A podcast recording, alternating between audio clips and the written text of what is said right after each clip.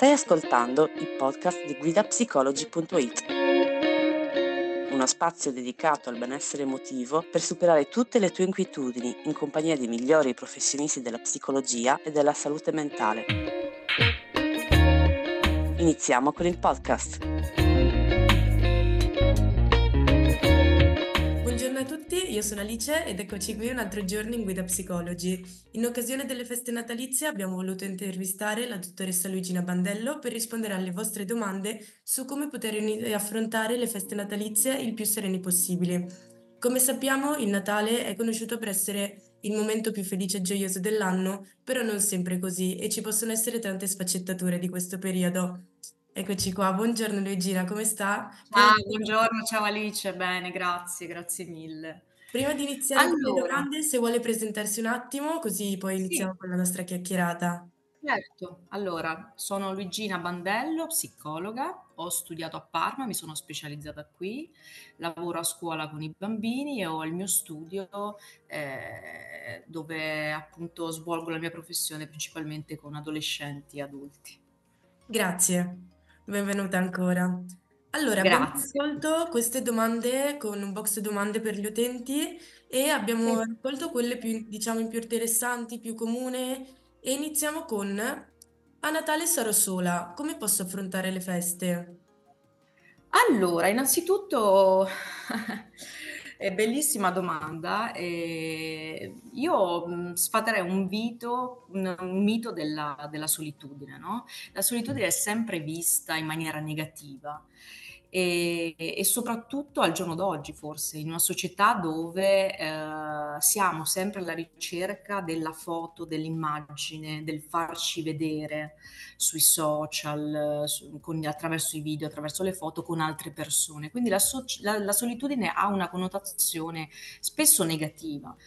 E io, come dico anche ai miei pazienti, invece eh, penso totalmente il contrario, perché la solitudine eh, è sicuramente un modo molto valido per avvicinarci a noi stessi, per comprenderci, per capirci eh, e quindi uh, perché vedere la solitudine uh, sempre pensando che sia una cosa uh, negativa? No? Perché non prenderci a Natale, in questo periodo, uno spazio per noi, per riflettere, per conoscerci ancora meglio, per capire i nostri bisogni, quello che vogliamo fare?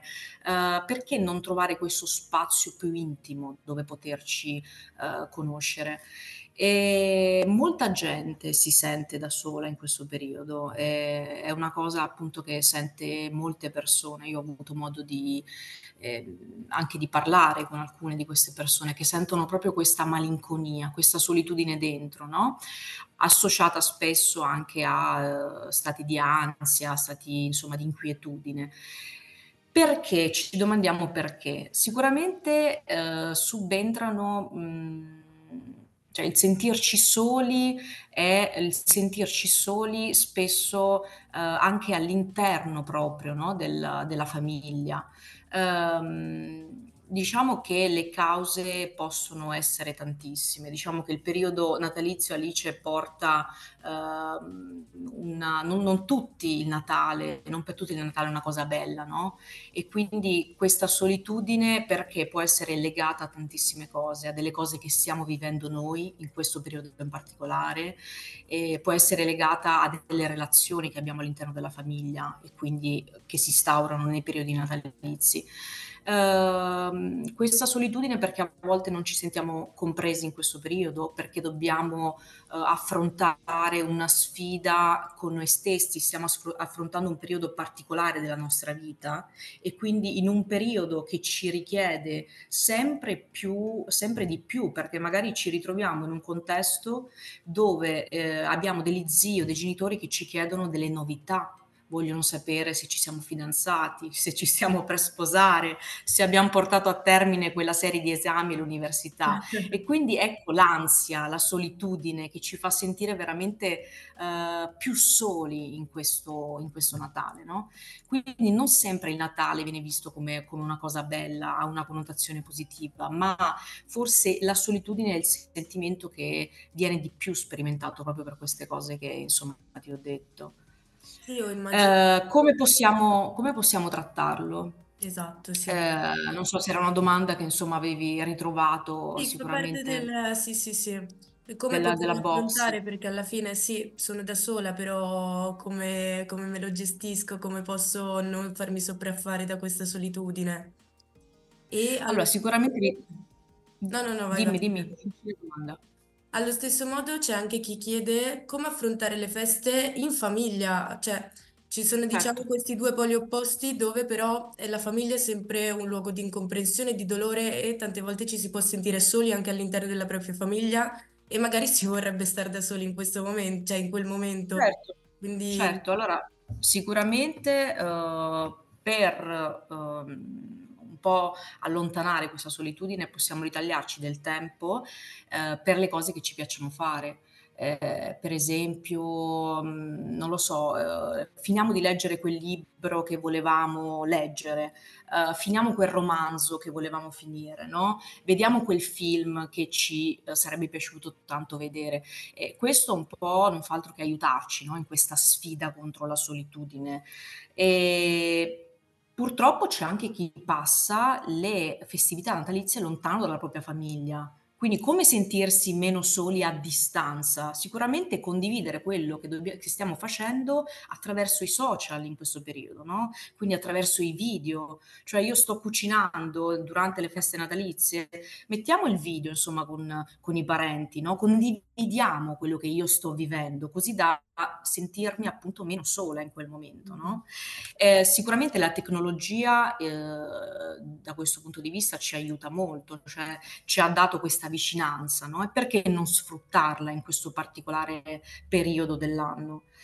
Uhm, ritagliarsi sicuramente del del momento per se stessi, no, anche con spesso la vita è ehm, soprattutto in questo periodo, è veramente molto frenetica, no, arriviamo a dicembre, ehm, che un po' vole è come se volessimo un po' staccare, perché abbiamo vissuto molti impegni, un anno molto pesante, molto impegnativo, no, e quindi perché non provare a fermarci un attimo, a rallentare, attraverso anche delle pratiche di meditazione, di respirazione, la mindfulness che adesso è molto usata.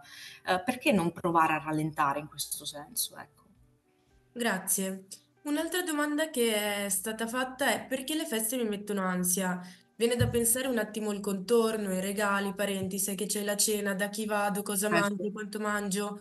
Quindi anche questo come si può cercare di rientrare in questa situazione e se non è per questo, come mai le feste possono mettere quest'ansia addosso al posto che la felicità do che sarebbe tra virgolette "richiesta"? Allora, ehm, lo sai che m'è stata fatta questa ques la domanda che adesso ti ti dico, mi è stata fatta proprio 2 settimane fa. Ehm, mi è stato detto: "Ma esiste, ehm, la sindrome del Natale vera e propria?" In realtà la sindrome del real del Natale in realtà, ehm, esiste, cioè non è un disturbo vero e proprio codificato dai manuali, ehm, di salute mentale, ma è un insieme di emozioni, un insieme di sentimenti uhm, di solitudine, di malinconia, di inquietudine, ehm, che appunto ci ritroviamo ad avere proprio in questi giorni, in particolare nelle uhm, nei giorni di mhmm, pre pre-festivi e anche in quelli dopo il Natale, quindi che siano il Capodanno, l'Epifania. Uhm, quindi diciamo possiamo parlare proprio di quasi di una sindrome del Natale, come se fosse proprio qualcosa ehm, che accomuna tra l'altro moltissime moltissime persone. Ehm, perché, uhm, la la domanda le domande principali che ti hanno fatto? La Era domanda perché in mi mette ansia, ehm, il Natale, l'arrivo del Natale, delle feste e come poterla gestire, mhmm, certo. le feste. Certo, allora la gestione, ehm, l'abbiamo detto, è un po' quella di, ritagliare del tempo per noi stessi, no, quindi proprio proprio rallentando in questo momento possiamo cercare di gestire quello che che veramente viviamo, uhm, durante il Natale. Uhm, io ti ripeto, la pratica della mindfulness è una pratica che anche molti medici stanno usando contro tantissime patologie e molti psicologi la usano attualmente, uhm, proprio contro l'ansia, la depressione, proprio perché ritagliare 10 minuti in cui noi, eh, pratichiamo mindfulness al giorno può eh, anche in questo periodo, che poi è un periodo abbastanza lungo, eh, non, un, non, si, non, parliamo diciamo di due o tre giorni, parliamo proprio per alcuni di feste molto lunghe, perché non ritagliarci questi dieci minuti proprio per noi stessi, no? proprio per ritagliare del tempo per noi stessi. Perché le feste, la, il Natale ci può procurare ansia? Sicuramente possiamo avere diverse eh, diverse motivazioni Alice, possono essere delle motivazioni abbastanza intime, personali, ad esempio con il Natale noi siamo portati a eh, poter dover fare molti regali, no? a dover spendere un sacco di soldi. E quindi molta gente si sente proprio in ansia perché non riesce ad affrontare queste spese. E mh, mm, questa è, potrebbe essere una grande fonte di ansia per le persone. Poi un'altra invece vera fonte di ansia eh, riguarda l'ambiente familiare, cioè nel momento in cui ci si riversa in quell'ambiente familiare si possono ritrovare tantissimi conflitti, eh, ad esempio, non lo so, parliamo di casi di separazione in famiglia, parliamo di conflitti con fratelli, con sorelle e eh, quasi essere ricatapultati no? Eh, dopo la vita di tutti i giorni, dalla frenesia di tutti i giorni in queste festività dove possiamo riconoscere ancora di più questi conflitti che ci mette molta agitazione dentro, molta inquietudine. Uh, io credo che queste siano le cose principali. Per uh, altre persone potrebbero essere anche i veri disturbi dell'alimentazione, purtroppo, perché eh, il Natale sappiamo che porta a eh, mangiare molto di più, ad avvicinarci al cibo, anche perché il cibo è un oggetto di convivialità, no? noi stiamo con gli altri grazie al cibo e quindi eh, per molte persone che hanno dei disturbi legati all'alimentazione, eh, mettiamo in causa, non lo so, l'anoressia, la bulimia, qualsiasi disturbi sia, eh, ecco, affrontare questo durante le festività porta veramente molta ansia e, e molta insomma inquietudine interiore. Sì, e posso chiederti se anche nel caso magari di un attacco di panico, come poterlo gestire davanti alla famiglia, che non sarà magari davanti, però nel momento in cui accade non, non penso che si possa da un pranzo, ah ciao a tutti, io vado e si esce così. Come si può cercare un attimo di limitare o di affrontare o se ci sono delle cose che si possono fare prima per evitare che magari ad arrivare proprio allo sfociare dell'attacco?